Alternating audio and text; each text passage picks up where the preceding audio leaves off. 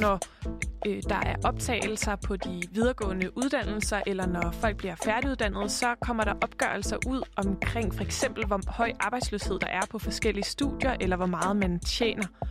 Så måske er det ikke så underligt, hvis frygten for arbejdsløshed den fylder meget hos unge. Men hvorfor findes der egentlig overhovedet arbejdsløshed? Handler det om folks vilje til at søge job, og hvor motiveret folk er? Eller handler det om, hvor mange jobs der er øh, samlet set? Kan man overhovedet øh, undgå arbejdsløshed i et samfund?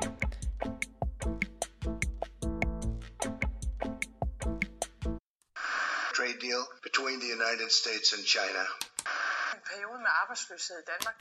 Arbejdsudbuddet vokser, men nominalt princip, der lige så langsomt udhuler blandt andet boligbeskatning. Finanstilsynet advarer nu mod den digitale myndighed. Pengene skal kunne flytte sig med lynets hast hen over grænserne mange gange om dagen.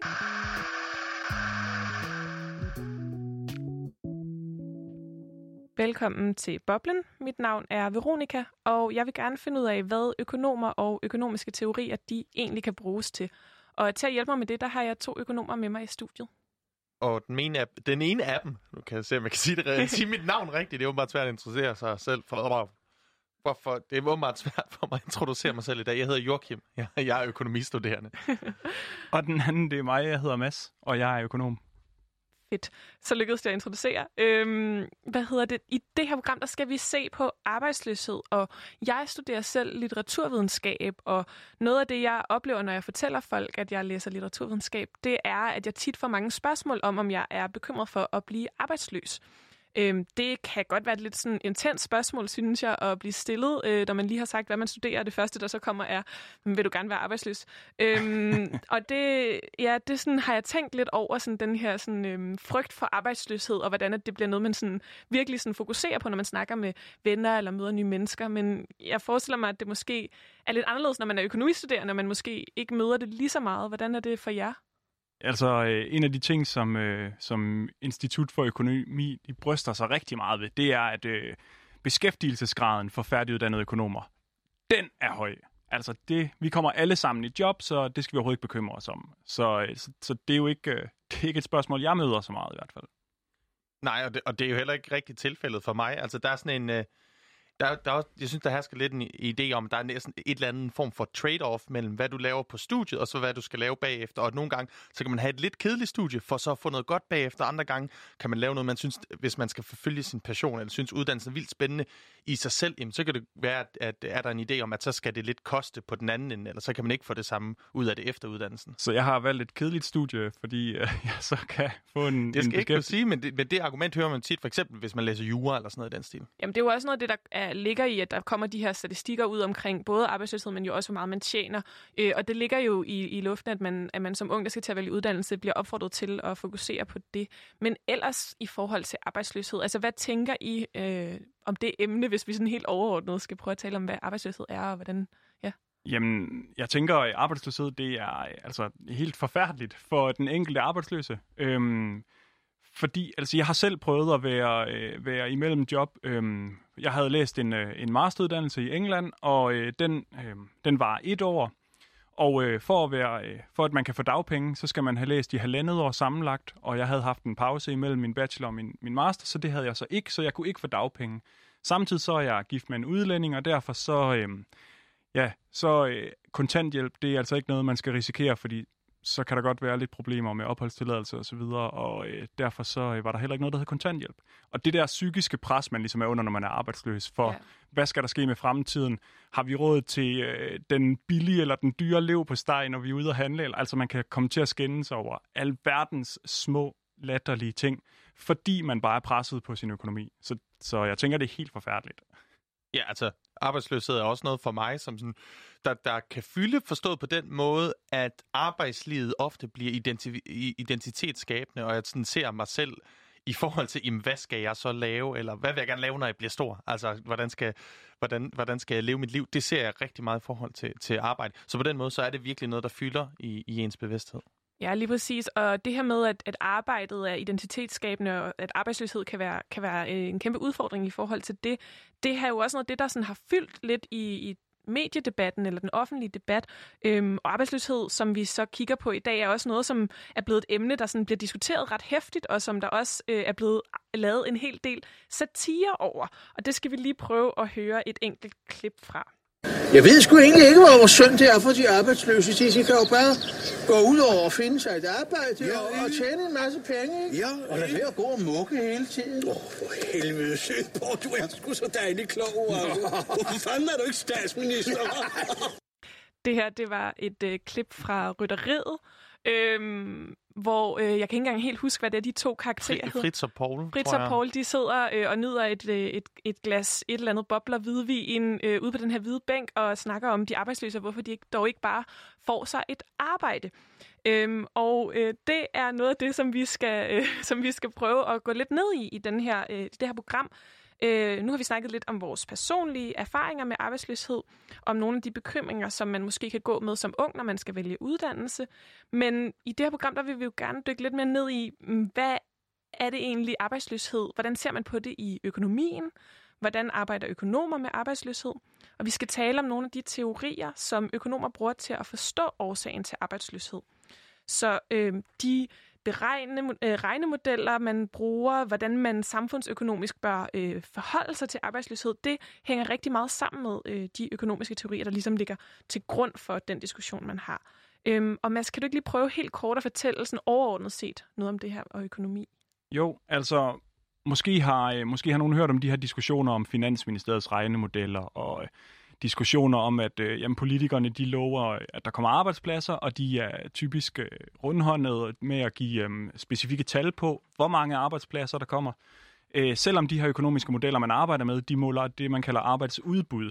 Og det er ligesom sådan den debat, der har kørt i medierne. Men den underliggende diskussion, det er ligesom det teoretiske spørgsmål, der ligger bag ved den her debat øhm, som handler om, hvad er det egentlig, der skaber arbejdsløshed? Altså, hvorfor er der arbejdsløshed? Fordi hvis vi kan forstå det, så kan vi også finde ud af, hvad vi skal gøre for at begrænse arbejdsløsheden, og vi kan finde ud af, hvilken omkostning det vil have for at sikre, at der ligesom ikke er nogen øh, arbejdsløshed i samfundet. Så øh, hvis den økonomiske politik den skal forsøge at hæve arbejdsudbuddet, så øh, skal man følge en type politik og, og bruge en teori typisk, og øh, hvis man øh, alternativt så kan man forsøge at hæve efterspørgselen på arbejdskraft, og så skal man ligesom følge en anden type politik. Ja, det er noget af det, vi skal prøve at dykke ned i det her program, men som jeg har forstået det, så er der sådan en teori, som har været meget central for den øh, tilgang, man har haft politisk set til arbejdsløshed de seneste år. Ja, og det er lige præcis øh, den teori, vi skal tale om, som hedder strukturel øh, arbejdsløshed, og som økonomer nogle gange kalder for sådan den naturlige arbejdsløshed. Og det er der nemlig nogle økonomer, som også kritiserer den her teori for. Og det er blandt andet økonomiprofessor Peter Scott, som vi har interviewet, som lige får lov til at introducere sig selv. Jeg hedder Peter Scott, og jeg er øh, professor ved Universitetet i Amherst, University of Massachusetts Amherst. Og Peter Scott, han kalder den her teori for en myte, som har gjort rigtig stor skade.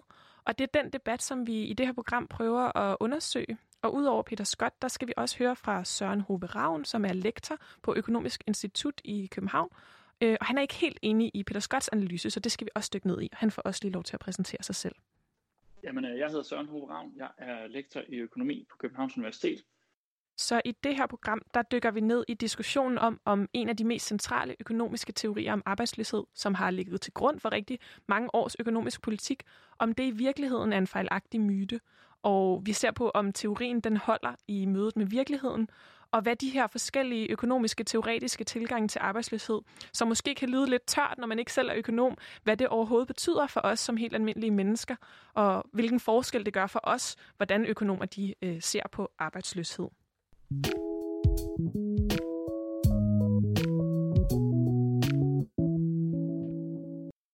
Nu skal vi prøve at gå lidt mere ind i det her øh, emne, og før vi for alvor dykker ned i selve stridspunktet, nemlig om de økonomiske teorier de holder i praksis, eller om de mere bare er gode teorier, så skal vi lige prøve at danne os et overblik over det her emne arbejdsløshed i forhold til økonomi og økonomisk teori. Og til at hjælpe os med det, der har du, Mads, interviewet Peter Scott, som vi lige introducerede før. Ja, jeg har øh, nemlig talt med Peter Scott over Skype over fra, øh, fra USA, hvor han sidder. Og øhm, noget af det første, jeg spurgte ham om, det er ligesom, hvad er det for en betydning, den her økonomiske teori, den har for øh, menneskers liv generelt? Og det øh, kan vi lige prøve at høre hans bud på. den økonomiske politik griber jo ind i, i rigtig mange ting i vores, i vores hverdag, og det er alt fra, fra øh, arbejdsløshed, som, som du har nævnt tidligere, som et stort problem, til hvordan vi indretter vores skattesystem, til hvordan vi indretter offentlige ydelser i almindelighed, hvor meget vi, vi er billige til at udbyde offentligt, hvor meget der skal laves privat. Så på den måde, så den økonomiske politik er jo, er jo øh, umådelig vigtig. Og den påvirkes. Den påvirkes samtidig meget indirekte, men den påvirkes af de generelle økonomiske teorier, der er herskende. Ja, så øh, den økonomiske politik, den påvirkes af de økonomiske teorier, der er herskende. Altså, øh, det her, det minder mig om et øh, klassisk Keynes-citat. Keynes, der siger, at, øh, at øhm, økonomer og politiske filosofers idéer, både når de har ret og når de tager fejl, er øh, mere magtfulde, end det normalt er, øh, er forstået. Og øh, ja, indeed, uh, the world is ruled by little else. Altså verden er styret af, af ikke så meget andet end det. Øhm.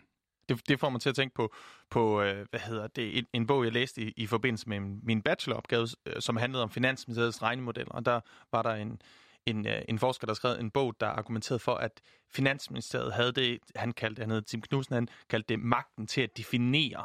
Og med det mente han, at man havde ligesom magten til at bestemme, hvilke former for argumenter og hvilke typer øh, øh hvad hedder det, argumenter og ting, man skulle se på den økonomiske politik. Ja, det er måske også et, uh, lidt symbolsk, at, uh, at man kalder det økonomiske råd for sådan for vismænd, fordi det jo uh, er ligesom noget, vi, vi ser op til som, uh, som ja, en eller anden slags sandhed, der kan, der kan uh, finde lys i mørket. Øhm, helt grundlæggende, så findes der sådan to teorier øh, om, hvad det er, der skaber arbejdsløshed, og dem kan Peter Scott måske også lige udlægge for os. Man kan grundlæggende se arbejdsløshed på to, på to sider, fra to sider. Man kan se det som, det er den individuelle arbejders valg. Arbejderen kunne få et job, hvis arbejderen var villig til at acceptere en lavere løn. Det er det, er, at det, det syn, som kommer fra en markederne fungerer holdning. Men man kunne også se på det på en anden måde. Der kan være en situation, der gør, at vi har et vist antal arbejdspladser. Og så kan der være en kamp om, hvem der får dem. Det kan være som, tænk, vi har, vi har, vi har 10 stole, og vi har 12 mennesker, der løber rundt og skal sidde på stolene. Hvis der er de 10 stole, så kan det godt være, at hvis jeg kæmper rigtig hårdt, så får jeg en stol at sidde på. Men der er kun 10 stole, og der er 12 mennesker, der går rundt og forsøger at få fat på en stol. Øh, og det vil sige, at der er to, der bliver arbejdsløse. To, der ikke får noget at sidde på. Og det kan man ikke lave om på ved at, at give den enkelte arbejder incitament til at kæmpe hårdere for at få en stol. Jeg synes, det her eksempel, som Peter Scott har med stoledansen, er et meget fedt eksempel. Sådan, det er en meget god hjælp til at prøve at forstå sådan, den her øh, ene tilgang, som er, at der ligesom ikke er nok jobs. Øh, men kan du ikke lige prøve at sige noget mere om, om de to generelle øh, teorier? Jo, altså det her det er jo virkelig sådan kernespørgsmålet. Hvorfor er der arbejdsløshed? Øhm, og øh, som Peter han også er inde på, jamen så, øh, så, øh, så er der ligesom to bud grundlæggende på, hvorfor. Og den ene, den kan man sådan kalde, øh, kalde en, en udbudsteori. Altså en teori, der fokuserer på, hvorfor individet, som udbyder sin arbejdskraft, øhm, ikke kan finde et arbejde. Og den her teori siger, at det er et valg, man har taget, øh, måske fordi understøttelsen er så høj, som man ikke har lyst til at, øh, at tjene lidt mere i løn for at gå på arbejde, så kan man lige så godt være på understøttelse. Øhm, og den anden teori, det er så, det kan man kalde en efterspørgselsteori, fordi den fokuserer på erhvervslivet, der efterspørger arbejdskraft. Og øh, den siger så, at der ikke er nok jobs til alle, eller at der ikke er nok stole til alle, som, som Peter Scott er inde på.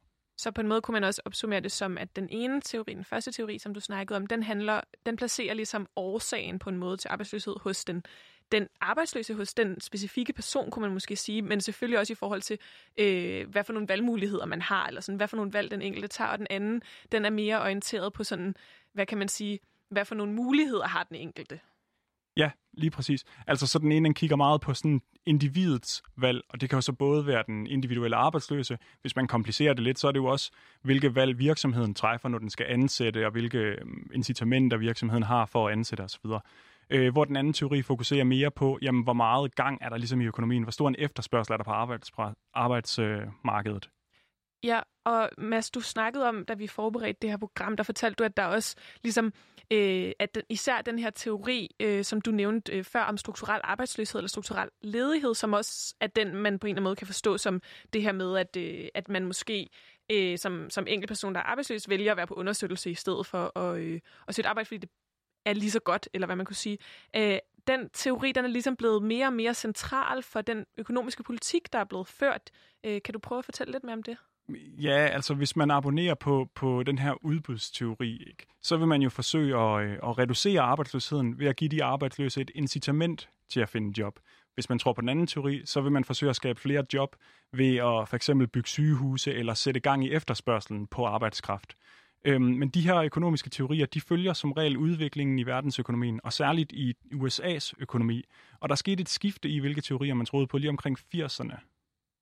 Noget af det, der, der, der, der skete i, i øh, ja, allerede tidligere i 70'erne, man slår helt igennem, måske fra 80'erne, det er, er cementeringen af en, en tro på en, en strukturel ledighed, som man ikke via, via øh, efterspørgselspolitikken kan påvirke. Så ikke via den normale makroøkonomiske politik kan påvirke. Øh, I stedet for, så er øh, argumentet nu, at skal man, skal man påvirke øh, arbejdsløsheden, så skal man gøre det ved at lave strukturelle ændringer, først og fremmest på, på arbejdsmarkedet. Og det førte så til en, en lang række øh, ændringer i arbejdsmarkedspolitikken, øh, de fleste steder med, med øh, forværing af, vilke, af vilkårene for, for øh, de ansatte. Større usikkerhed, øh, færre rettigheder, større fleksibilitet for virksomhederne til at fyre folk, øh, lavere understøttelsesgrader. Øh, så på den måde så, så slog det igennem i en række politikker meget håndfast. Ja, så Peter Scott han er lidt inde på, at øh, der skete altså et skifte i 80'erne, hvor man oplevede øh, en, en, ligesom en anomali til den, til den gamle teori, som man ikke kunne forklare længere, og derfor gik man over til den her nye teori, som han så mener har ført til nogle, øh, nogle sociale forværinger.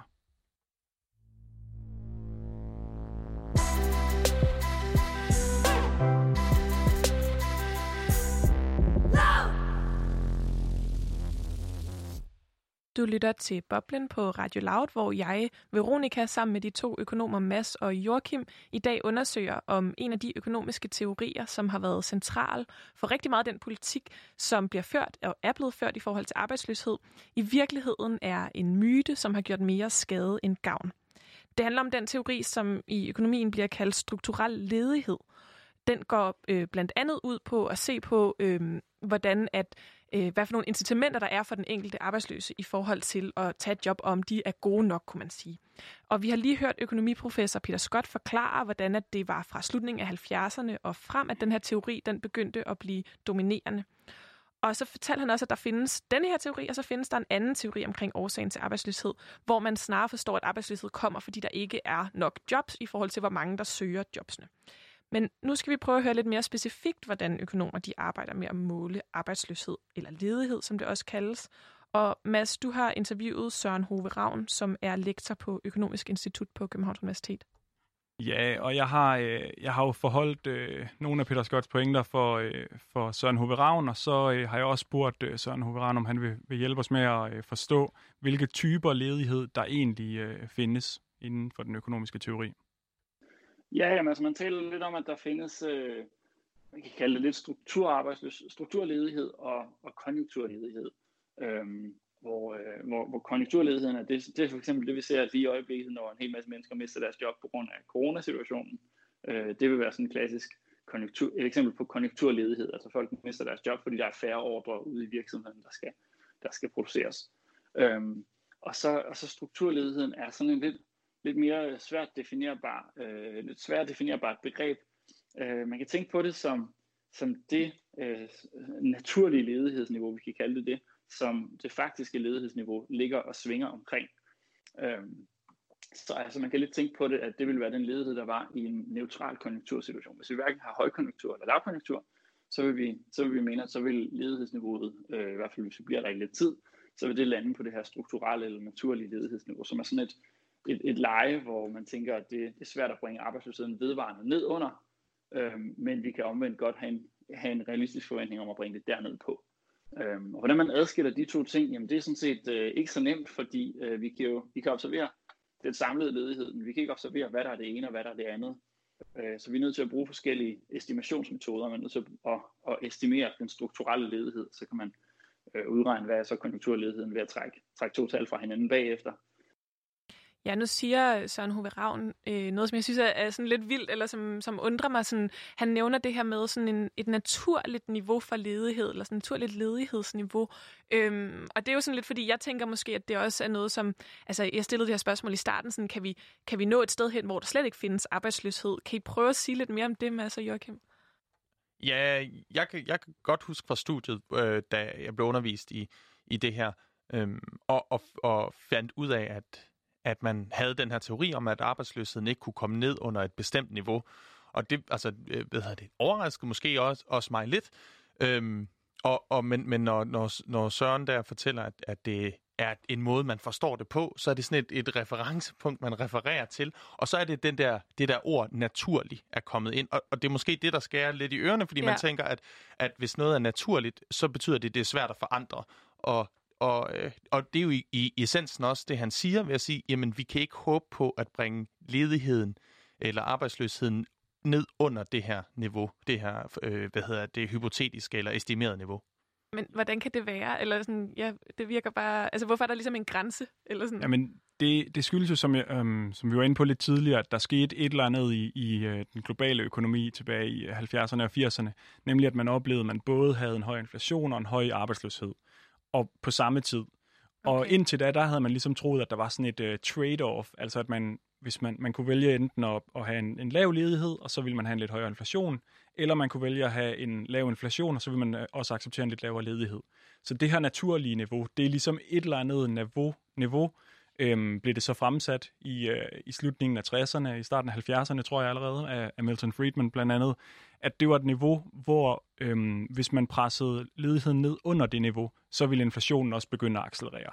Men altså, han siger det jo også sådan, man kan næsten høre, at han siger det i citationstegn, fordi man kalder det ikke rigtigt, altså økonomer, jeg tror ikke, der er nogen økonomer, der, der ser det som et naturligt niveau længere, og det er også derfor, vi refererer til det her punkt som strukturel ledighed, den har i virkeligheden rigtig mange navne. Man kan også kalde den Nairur, som er det mere tekniske navn. Og det er sådan lidt, altså hvis vi skal holde det nogenlunde simpelt, så, øh, så refererer vi til det som den strukturelle ledighed. Ja, det, lad os prøve at holde os til det så for resten af programmet.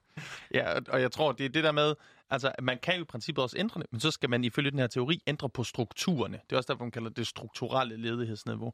Og at der ligger i essensen det der med, at man som individuel person laver en eller anden kalkyle, hvor man vurderer, har jeg lyst til at arbejde, fordi arbejde bliver konceptualiseret noget, som, øh, som noget, der koster dig noget, fordi du ikke kan holde fri. Du skal gå på arbejde, og så kan du i stedet for ikke holde fri. Hvis du nu kunne holde fri hele dagen, så vil det være nice, ifølge altså, den her teori. Men fordi at vi skal på arbejde, så mister vi noget, noget fritid, og så skal man ligesom lave sådan en trade-off hvor, mellem, har jeg lyst til at tage et arbejde, eller har jeg lyst til at holde fri, ifølge den her trade-off-teori. Øh, men, men som Søren også er inde på i det her lille klip, så øh, taler man altså både om det, der hedder en strukturel ledighed og en konjunkturledighed. Og den her, øh, altså han siger også, at de her to ting, de kan nogle gange være lidt svære at adskille fra hinanden. Måden, man typisk gør det på, det er ved at forsøge at finde sådan et gennemsnit. Hvis vi tager en periode over et års tid og måler ledigheden hver måned for eksempel, så vil vi kunne se sådan et gennemsnit over den måned, hvor ledigheden nogle gange er lidt højere end gennemsnittet, nogle gange er den lidt lavere. Og det gennemsnitlige niveau, det er så altså meget, meget forsimplet, men så er det det, man refererer til som den strukturelle ledighed. Og så kan der være nogle konjunkturudsving, som bevæger sig op og ned. Okay, så nu har vi lige hørt lidt omkring sådan mere sådan teknisk, hvordan de her teorier fungerer, hvad det er for nogle også tanker omkring øh, vores psyke på en måde, eller sådan, der ligger til grund for dem. Men øh, hvis vi lige skal sådan tage det på et konkret niveau, altså hvad for en betydning har de her teorier så egentlig for, ja, for den politik, der bliver ført? Det, øh, det tror jeg, Søren Hove Ravn, han vil være den bedste til at svare på. Jamen det har, øh, jeg synes det har den, den betydning, at det fortæller os noget om, hvad er det for en øh, type af ledighed, vi står overfor, og dermed også hvilke, hvad, hvad er det for nogle problemer, der har ført til, at folk ikke har et arbejde, og hvad, og hvad er det så derfor, vi kan gøre for at sikre, at de forhåbentlig kan få det igen. Øhm, så hvis vi, hvis vi forestiller os, at det, er, øh, det, det strukturelle ledighedsniveau er, er meget lavt, men, konjunkturled, eller men den samlede ledighed, og dermed konjunkturledigheden, så er, er ret høj, jamen så kan vi sige, det, det er et klassisk eksempel på, at der måske mangler efterspørgsel i økonomien. Det er noget, man typisk vil kunne, kunne afhjælpe ved for eksempel at sætte gang i, øh, sætte gang i noget, noget finanspolitiske lempelser, eller det kunne være pengepolitiske lempelser, hvis man har, øh, hvis man har pengepolitikken øh, uafhængigt. Øh, altså simpelthen sætte gang i økonomien, så der kommer, som jeg sagde før, flere ordre i virksomhedens bøger, og så på den måde få, øh, på den måde få nedbragt konjunkturledigheden. Omvendt, hvis det er den strukturelle ledighed, der, der er høj, jamen, så er det lidt nogle andre redskaber, man skal have fat i, og det er derfor, jeg synes, det er et nyttigt begreb, fordi hvis, øh, hvis, hvis, ledigheden, hvis vi kan observere, at ledigheden er høj, og vi kan med en vis øh, sikkerhed, der er selvfølgelig altid usikkerhed omkring det, men hvis vi kan med en vis sandsynlighed godt gøre, at det er strukturledigheden, der, der driver den her høje ledighed, så er det lidt nogle andre redskaber, som sagt. Så vil man måske i stedet se på at forbedre strukturerne på arbejdsmarkedet, altså gøre arbejdsmarkedet mere fleksibelt, for eksempel sådan så, øh, sådan så det, et eksempel kunne være, at det bliver nemmere at, øh, at hyre og fyre medarbejdere. Det er det, vi tit, vi tit hører, altså så arbejdsmarkedet bliver fleksibelt. Vi har den her danske flex security øh, øh, model, før vi lige øh, går ind i mere sådan specifikt, hvad Søren Hove Ravn, han siger, så øh, for os, der ikke er indvidet økonomer, så kunne det være meget dejligt lige at få en forklaring på, hvad, hvad er det mere præcist, øh, det betyder, når, når Søren siger det her med øh, pengepolitiske og finanspolitiske lempelser, bare sådan lige helt kort. Ja, altså han refererer til måder at stimulere økonomien på, og med stimulere men at skabe mere aktivitet. Sørg for, at folk de køber mere, investerer mere, laver flere ting øh, i markedet, som du ved, når du betaler noget, så får nogen nogle penge, og så har de flere penge, og så på den måde kommer der mere og mere aktivitet. Okay, så det er en måde, man kan ligesom sætte gang i økonomien på. Ja, og der er forskellige redskaber, men, men bredt set, så de, uanset redskaberne, så forsøger man at stimulere. Fedt. Okay, øhm, skal vi prøve at gå lidt mere ned i, hvad det var, han lige sagde? Han snakkede om den her sådan, fleksibilitet øh, på arbejdsmarkedet, og det her med sådan at øh, justere i, for eksempel at kunne hyre og fyre. Ja, så man bruger altså den her teori om arbejdsløshed til at finde ud af, hvilke redskaber man skal bruge i økonomisk teori. Ja, eller i økonomisk politik, undskyld. Og for eksempel så øh, bruger EU-kommissionen den her strukturelle ledighed til at beregne, hvor stort et potentielt output de forskellige medlemslande har. Og dermed så kan man også finde ud af, hvor langt de er fra det potentiale, øhm, som de har, ja, som man siger, de har og øhm, det kalder man så en, en strukturel saldo, og det kender vi måske også herhjemme fra det begreb. Men det har ligesom en direkte indflydelse på, hvordan er det, man bruger, og hvordan er det, man evaluerer finanspolitikken i medlemslandene. Okay, men hvis vi kan vi prøve at gå lidt mere sådan, øh, lige bare sådan hurtigt konkret, sådan, hvad, hvad betyder det for mig, hvis jeg bliver arbejdsløs, at den øh, teori, der ligger til grund, for eksempel handler om strukturel ledighed? Ja, altså øhm, i Danmark, der har man fokuseret meget på udbudssiden eller på udbud af arbejdskraft. Og det har man gjort ved at mindske mulighederne for ikke at være i arbejde eller ikke at være tilgængelig for arbejdsmarkedet. Det er ved at sætte pensionsalderen op, det er ved at forkorte dagpengeperioden. En gang i, tilbage i 90'erne, der var dagpengeperioden op på 8 år, sat man ned til 7, så 4 i dag, der er den, der er den 2 år. Øhm, det kan være ved et øh, kontanthjælpsloft, 225 timers regel, alle mulige ting, som gør, at det, man har øh, færre penge eller kortere tid på overførselsindkomster.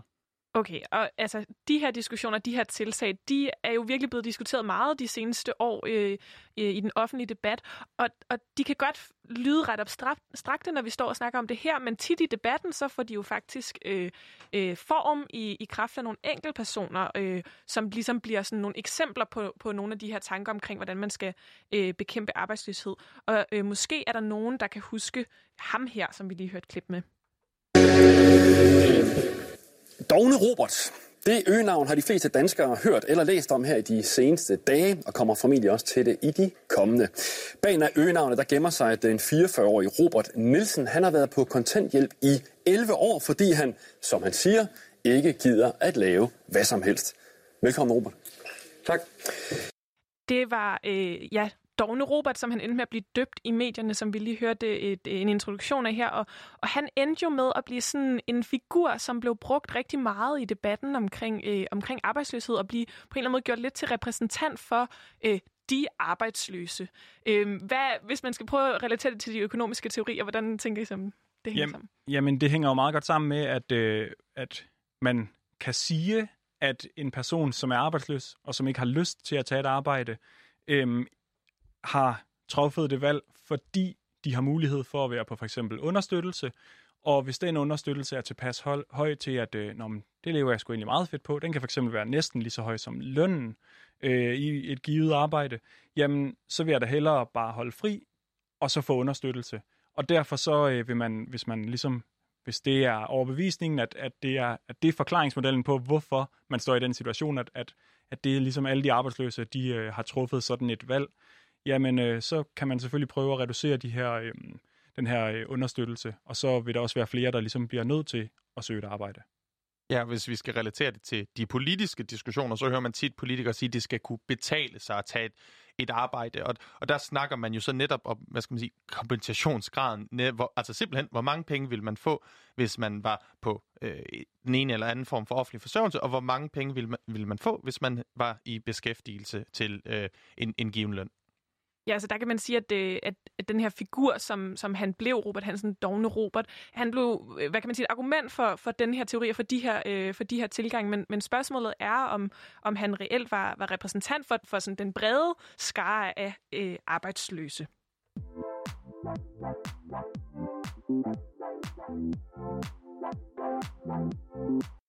Nu skal vi ind til kernen af diskussionen, nemlig omkring den her, den, den her teori om strukturel ledighed, som, som vi har snakket om, og som har spillet så stor en rolle i, i økonomisk politik de sidste mange år. Vi skal prøve at se på, om den overhovedet holder i mødet med praksis, eller om det i virkeligheden er en myte, at der findes den her naturlige arbejdsløshed, eller den her strukturelle øh, ledighed. Og Mads, du har bedt både Peter Scott og Søren Hove Ravn om at give deres mening om det spørgsmål til kende.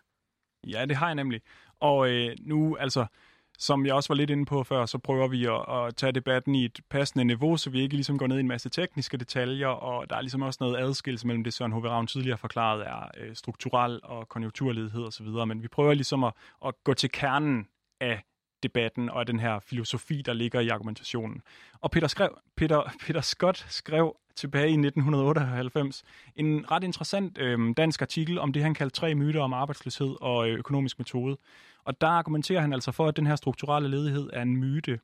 Øhm, måske har man også hørt, at øh, Jesper Jespersen, han, øh, som er en anden økonom, han kritiserer nogle gange Finansministeriets regnemodeller, og, øh, og særligt for, at de ligesom antager, at det her arbejdsudbud automatisk fører til en højere beskæftigelse. Så det er sådan lidt den samme diskussion, som vi har her, men vi er altså helt nede i, i sådan kernen. Og øhm, hvad bliver så konsekvenserne af at lade teorien om den strukturelle ledighed være i centrum? Jamen det, øh, det kan Peter Scott udlægge. Okay, så, så, så øh, det der sker, det er, at når det, når det er den strukturelle ledighed, der, der, der står i centrum, øh, så bliver fokus drejet hen på, hvad er folks incitamenter. Folk skal have incitament til at arbejde. Virksomhederne skal have incitament til at ansætte folk. Og incitamenter er selvfølgelig vigtige, men, men, men spørgsmålet er, om den måde, man i den økonomiske teori betragtede det, om den var, om den var rimelig. Øh, og der er der faktisk en masse empirisk øh, belæg for, at, at, at den ikke var, var rimelig. At man overså ting. At der måske ikke findes en strukturel ledighed, øh, som, som øh, teorierne hævdede. Ja, så det handler altså om incitamenter for at arbejde. Det skal kunne betale sig at arbejde, som Joachim var inde på før også, og dermed øh, implicit jamen så har de arbejdsløse altså selv valgt at stå uden for det her arbejdsmarked. Ja, det er, sådan, det er jo øh, en tilgang, man, man kunne have, eller det er jo også det, som nu fik jeg nævnt før øh, med Dogne Robert, som jeg fik sagt vist hed Robert Hansen, og han hedder øh, Robert Nielsen, det øh, beklager jeg. Men han blev ligesom eksempel på, på, den, øh, på den tankegang, ikke? Ja, og, og, og jeg spurgte så også øh, Søren Hove Ravn om, jamen, hvad mener han så øh, om den her såkaldte myte om strukturel ledighed, eller om, at det skulle være en myte? Ja, men det, det, er, det er jeg heller ikke enig i. Jeg forstår faktisk ikke helt, hvorfor at, øh, at det skulle være en myte, fordi det er jo ikke, det kan man godt sige, det, det, det er jo et hypotetisk koncept, man kan selvfølgelig godt sige, at den, at den ikke findes. Det er, jo, det er jo et færre synspunkt at have.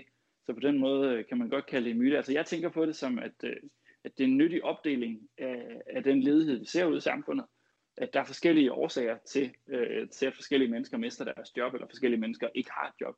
Øhm, og øh, at tro, at, at et, et redskab skulle være det, der kunne gøre det, det er sjældent, altså, altså for at bringe arbejdsløsheden ned igen, det er sjældent tilfældet. Det siger jeg ikke, at Peter Scott tror, men det er i hvert fald nyttigt for mig til at finde ud af, hvilke redskaber skal vi tage frem øh, fra, fra, som jeg sagde før, fra værktøjskassen, øh, for at kunne bekæmpe forskellige typer af ledighed. Der er det et meget, meget nyt begreb for mig. Og øh, jeg synes heller ikke, baseret på sådan, jeg skal kalde det anekdotisk evidens, og, og øh, eksempelvis omkring, hvilke arbejdsmarkedsreformer, der er gennemført rundt omkring, og på hvilke forskellige tidspunkter, så kan man sige, at den, den strukturelle ledighed er jo, det er vigtigt at slå fast, det er ikke et tal, det er ikke sådan, at den er, hvad ved jeg, 5% øh, always and everywhere. Den er helt sikkert for det første varierende over tid, og for det andet varierende på tværs af lande. Øh, og de tilgængelige estimater, vi har fra Danmark, de siger for eksempel, at den er faldet en hel del i Danmark siden starten af 90'erne. Det hænger meget godt sammen med, at vi har gennemført i Danmark en lang række af arbejdsmarkedsreformer, som har sigtet mod at gøre arbejdsmarkedet mere fleksibelt, bedre fungerende. Ja, så vi har øh, ført en masse arbejdsmarkedsreformer i Danmark, som øh, Søren H.V. Ravn er inde på. Det er måske heller ikke helt urimeligt at tro på, at jamen, vi, øh, de fleste af os i hvert fald vil gerne arbejde mere, hvis, øh, hvis vi nu øh, kun kan få dagpenge i to år, i stedet for som tidligere, hvis vi får dagpenge i hele, hele syv år.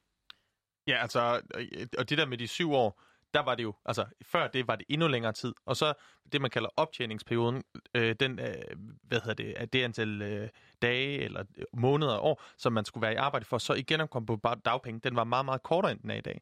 Så der var sådan, det var meget nemt at være på dagpenge i virkelig lang tid, og altså, der må man da sige, hvis du står, det gør det i hvert fald, hvis jeg, hvis jeg selv skulle stå og skal ud på arbejdsmarkedet, og så enten kan få øh, en ydelse, der altså dagpenge, eller en, der er meget lav, så vil, det der, så vil det der indgå i mine overvejelser, når jeg søger job.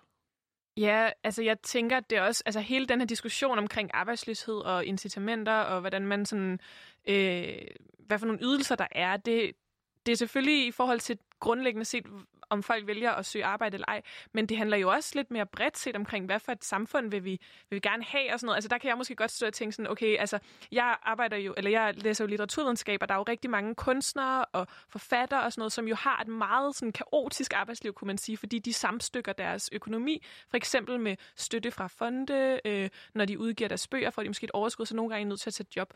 Og der kan man sige, der er det jo en fordel, kunne man argumentere for, at, at der var en mere sådan, altså bedre understøttelse i forhold til for eksempel at fremme sådan nogle lidt mere anderledes måder at arbejde på. Ja, bestemt. Altså inden for økonomi, nu var vi inde på tidligere også, at, øhm, at der følger det jo også meget de bevægelser og de strømninger, der er i den virkelige økonomi.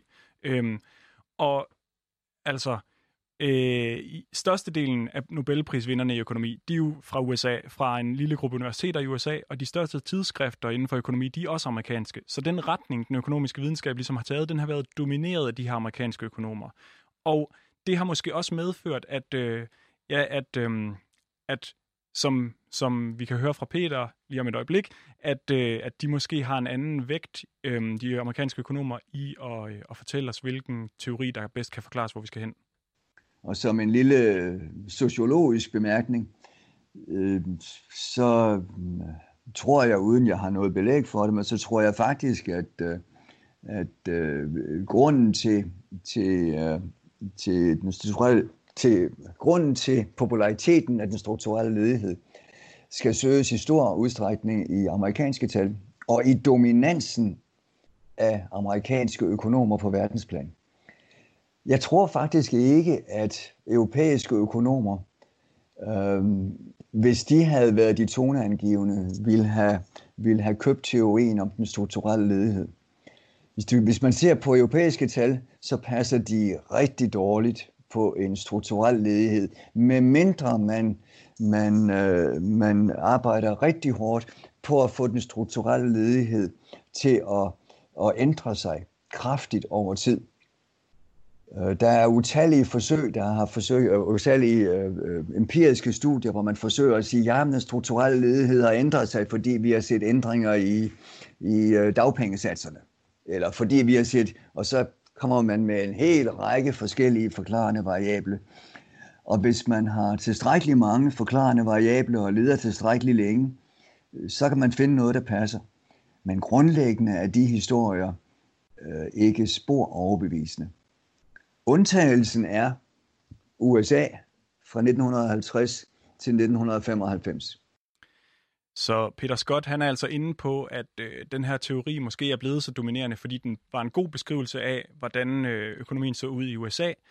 Øhm, omvendt så hørte vi jo lige før, at Søren Hove Ravn, han mener altså, at der er god empiri for den her teori, også i en dansk kontekst. Øh, så, så det er jo, ja, her kan man også høre, at øh, afhængig af hvilken teori man ligesom tror på, så øh, har man også noget empirisk belæg for den teori.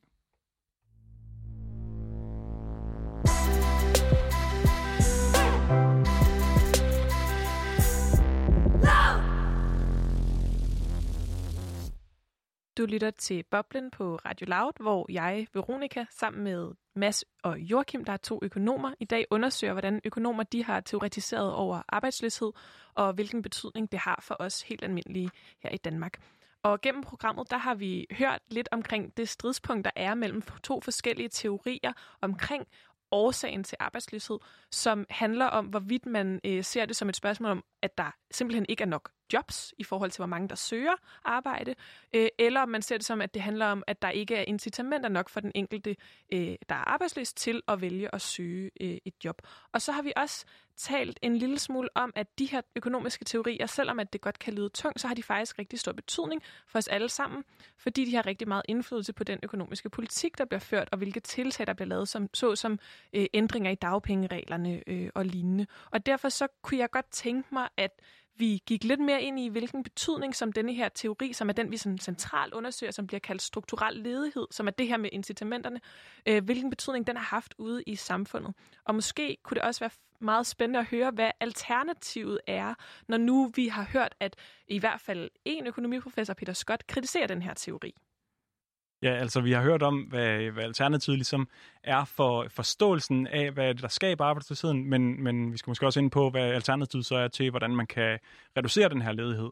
Men i første omgang, så, øh, så er det et rigtig godt spørgsmål, altså hvilken betydning har den her teori om strukturel ledighed så haft, og hvorfor er der nogle økonomer, der mener, at den har gjort mere skade end gavn? Det, øh, det, kan, det har jeg også øh, spurgt Peter Scott om. Har den gjort stor skade? Ja, den har gjort umådelig skade. Øh, ikke så meget i Danmark hvis man skal se på det. Men den har gjort umådelig skade i store dele af Europa. Og den gjorde umådelig skade også i perioden efter, efter finanskrisen i 2008. Den, den, øh, det mareridt, som øh, de sydeuropæiske lande er blevet sendt igennem, er jo, det er jo, det er jo en katastrofe. Det er jo, det er jo, det er jo kriminelt, øh, at de blev tvunget ud i, i denne her austerity politik. De blev tvunget til at, til at gennemføre, hvad man kunne kalde en, en internal devaluation, en, en, en intern nedskrivning af deres valuta, forsøget på at blive mere konkurrencedygtige, så skulle de have deres løn- og prisniveau bragt ned. Og det får man ved at skabe arbejdsløshed, der i, i Grækenland og i Spanien var i størrelsesorden 25 procent. I Grækenland tror jeg, det var, der var det en halv million grækere udvandrede øh, ud af, af 10 millioner. Ja, så Peter Scott han er inde på, at den her øh, teori om strukturel ledighed, den bliver altså brugt til at udregne, hvor slem en finanskrise egentlig er. Og øh, så prøver man derudfra at finde ud af, hvilke øh, politikker, der så er rigtige til at forstyrre på de sydeuropæiske lande, især øh, deres økonomi. Og fordi den her teori, den så fokuserer så meget på incitamenter til at arbejde, så øh, mener han, at den ignorerer det, øh, man, man kan kalde keynesiansk efterspørgselspolitik som Peter Scott, han altså, øh, han altså også mener, vi har fungeret bedst for de her sydeuropæiske lande. Øhm, men, men jo faktisk også for de nordeuropæiske.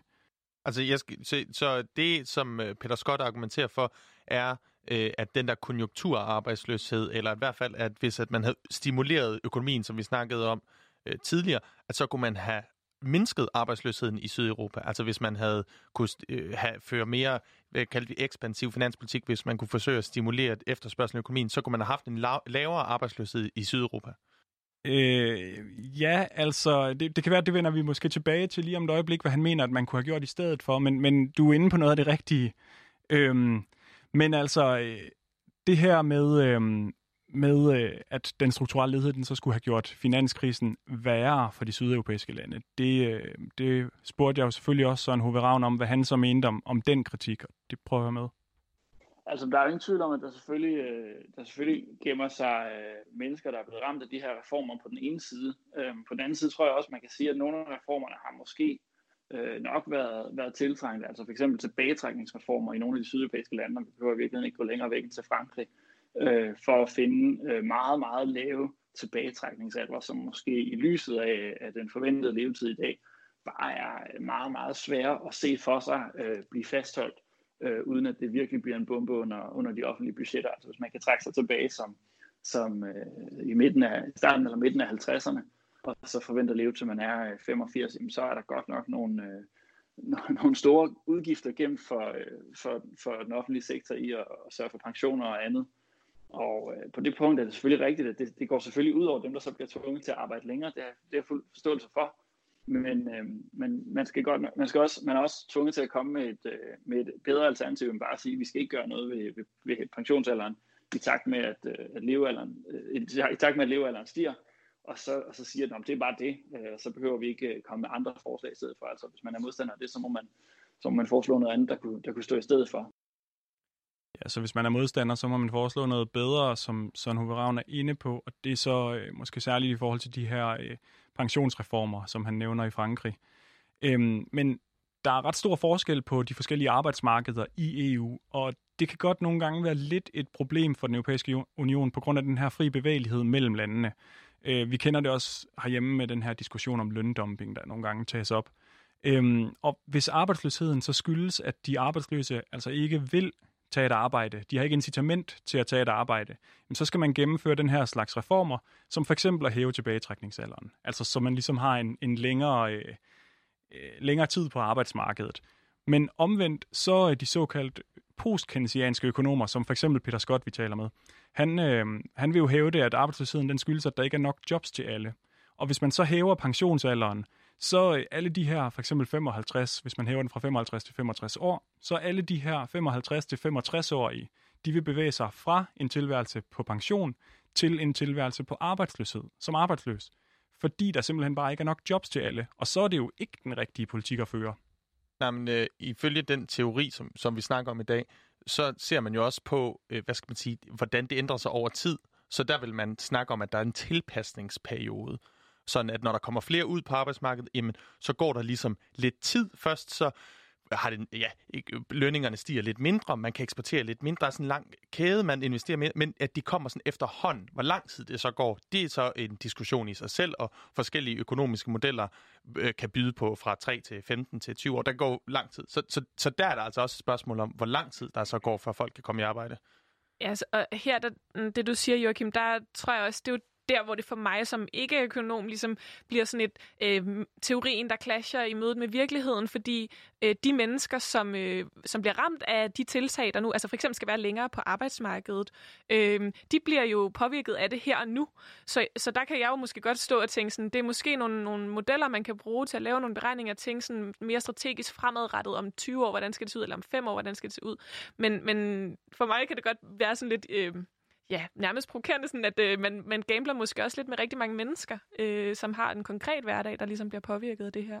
Jamen, en af Søren Hove Ravns øh, pointer, som, som, jeg, altså, som vi simpelthen ikke har fået, fået plads til i dagens program, men, men som alligevel er ret vigtigt, det er, at han siger, at grunden til, at det er så vigtigt at adskille strukturel og konjunkturledighed, det er jo, øh, det er jo også, så man kan føre den rigtige politik, der virker osv., og altså, han, han afviser ikke, at man i forhold til konjunkturledigheden kan føre en ekspansiv finanspolitik, for eksempel for at nedbringe den. Altså hvis der er en krise lige nu, så kan man godt føre en ekspansiv finanspolitik, men så bør man kombinere det, så man skal bruge begge dele. Men det er ligesom den der diskussion om, okay, men den her strukturelle ledighed, hvor stor en andel af den samlede ledighed er det, og hvordan kan vi overhovedet vide, hvor stor den andel er? Fordi det er jo ikke sådan, at folk har et label i panden, hvor der står, om de har lyst til at arbejde eller ej fordi de er arbejdsløse. Nej, det er måske også her, hvor jeg kan tænke, at det bliver sådan lidt øhm, ja, sådan, øh, tro, der bliver base- altså det baserer sig på, og de her figurer, som bliver hævet frem i medierne, som for eksempel øh, Dawn Europa, der har også været øh, andre eksempler på folk, der har fået de her øh, figurnavne, så de nærmest bliver sådan nogle karakterer, der kunne være i en eller anden litteratur, øh, litterær bog, ikke? Eller sådan, altså... Ja, så Altså, ja. Jeg beklager meget, at jeg, at jeg afbryder. Ja, der tror jeg, det er vigtigt, at vi snakker om, du ved, hvad er det, der betinger arbejdsløsheden? Hvad er det, der går ind? Og det er forskelligt. Selvom at arbejdsløshed kan være et generelt fænomen, så har hver person ligesom nogle forskellige omstændigheder, og derfor vil altså, de samme tendenser ikke komme til udtryk for de samme personer altid. Det vil være forskelligt for den individuelle kontekst. Men ja, Lige præcis, og som Peter Scott han så siger, så øh, mener han så, at hvis man, hvis man abonnerer på den her teori om strukturel ledighed, så øh, estimerer man, hvor stor den er, og det kan altså også føre til, at man fører en forfejlet politik, som gør mere skade end gavn.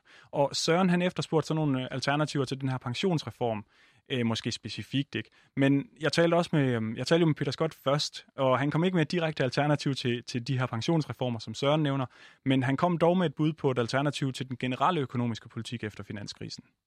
Sydeuropa kunne være kommet igennem perioden siden 2008 på en helt anden måde, med, med meget mindre omkostninger, uden at det havde kostet Nordeuropa. Hvad skulle man have gjort? Man skulle have ført en meget mere ekspansiv politik i Nordeuropa.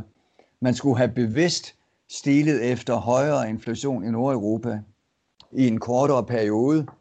Og så kunne man have fået en ændring i, i konkurrencevilkårene for Sydeuropa, uden at de skulle være, være tvunget til at gennemgå en lang periode med uhyrlig arbejdsløshed. Man har fået priserne til at stige i nord, i stedet for at tvinge priserne i syd til at falde, mens priserne i nord var konstante.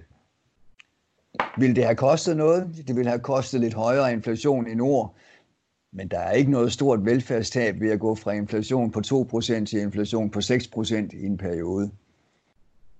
Vil det have kostet på andre ledere? Nej, det vil faktisk sikkert have hjulpet, fordi man havde ikke ødelagt øh, afsætningsmarkederne i syd på samme måde.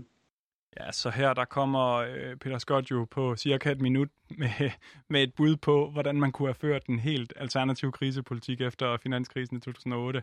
Øhm, men altså prisen for det alternativ, som han foreslår, det er han inde på, at det vurderer han vil være en lidt højere inflation i en kort periode i de nordeuropæiske lande. Og hvis man ligesom skal udfolde lidt, hvad han mener med det, så handler det om, at priser og lønninger i et land som Danmark, de vil stige lidt hurtigere, end de ellers gør, og derfor så vil vi købe lidt flere varer fra de sydeuropæiske lande, hvor det priserne vil være relativt lavere end i Danmark. Og øh, det, der ligesom er sådan problemet eller stridspunktet her, det er, jamen, hvilken medicin er det, man skal bruge til at bekæmpe arbejdsløsheden? Øhm, jamen, det afhænger simpelthen af, hvad patienten fejler. Altså, det, det afhænger af den diagnose, vi stiller for, hvorfor der er arbejdsløshed. Er det fordi, at folk ikke har lyst til at arbejde, eller er det fordi, der simpelthen bare ikke er jobs eller stole nok til alle? Men nu har vi snakket meget også øh, sådan generelt omkring, øh, vi har nævnt nogle af de her figurer og det her syn på, på arbejdsløse, de arbejdsløse, som om, at det netop øh, øh, ikke kan betale sig at arbejde, som det tidligere har været, eller, øh, eller der er de her øh, mennesker, som aktivt vælger. Og i starten, der snakkede vi jo om, at øh, ja, hvad vi selv gik med af bekymringer, øh, og Mads, du nævnte din egen erfaring med øh, at have været arbejdsløs, og jeg tænker bare, at for mig at se, så virker det som om, at det, man sådan laver noget teori på ret lang afstand, og, og laver nogle øh, former for sådan øh, stereotyper eller fordomme omkring, hvordan mennesker agerer. Og når jeg så snakker med folk, eller når jeg så tænker på min fremtid, så er det nogle helt andre billeder, der på en eller anden måde gør sig gældende, og der er det ikke et, et overhovedet en overvejelse at lade være med at arbejde. Altså sådan, det handler om alle mulige andre ting, også for eksempel at arbejde er identitetsskabende. Ja, så man kan jo næsten sige, at øh, hvis, vi skal, hvis vi antager, at økonomer også er hele mennesker, så er det måske, øh, måske ikke så smart, at økonomer øh, jo, når vi øh, kommer ud fra studiet, faktisk ikke rigtig oplever øh, arbejdsløshed.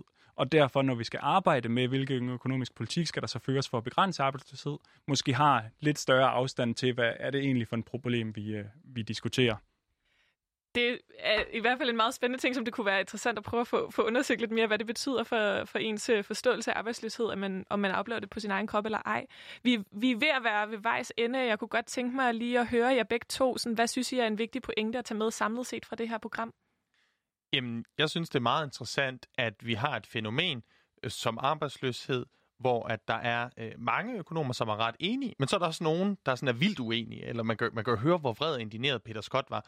Så det der med, at der findes øh, alternative perspektiver på, på, på, øh, hvad hedder det, sådan nogle ting som arbejdsløshed, det synes jeg er ret interessant, og det er nyt for mig at lære om, jamen, at der findes nogen, som er vildt uenige med, med det, som de fleste økonomer tror på. Ja, og hvis jeg skal komme med et bud på noget, så vil jeg sige, at jamen, enhver økonomisk teori repræsenterer ligesom et eller andet verdensbillede, altså et eller andet ideologi, etik osv., og vi kan ligesom aldrig rigtig adskille politik og økonomi fra hinanden. Og derfor så er det også vanvittigt vigtigt at, at, at kende til, øh, at der findes flere forskellige teoriretninger inden for økonomi, som jo også er det, vi prøver at illustrere med det her program.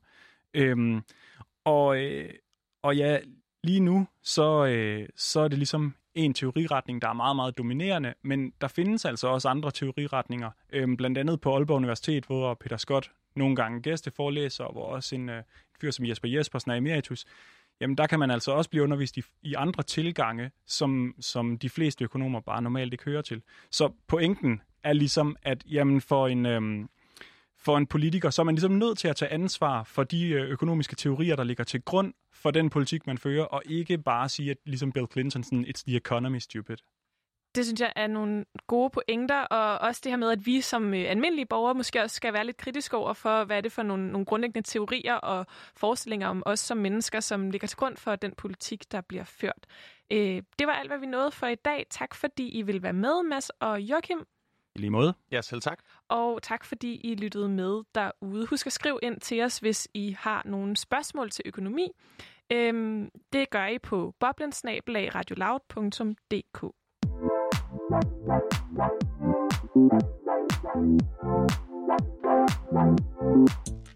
Du lyttede til Boblen. Programmet er produceret af Danske Studerendes Fællesråd. Værterne var Joachim Peter Tilsted, Mads Falkenflet Jensen og Veronika Arnsbøl Schulz. Programmet er produceret af Toge Daler, og musikken den er produceret af Esben Kelsen Krav. Vi spillede klip fra Aftenshowet Detektor og Rytteriet fra DR. Tak til Rethinking Economics, til Peter Scott og Søren Hove Ravn. Og tak til jer, der lyttede med. Hvis du sidder tilbage med nogle spørgsmål til økonomi, eller hvis du har undret dig over noget, som du har hørt økonomer og andre eksperter snakke om i forhold til økonomi, så vil vi rigtig gerne høre fra dig, så vi kan lave et program om de spørgsmål, som du sidder med. Send dine spørgsmål ind til boblen eller find Radio Loud på Facebook eller Instagram. Nu er det tid til nyheder.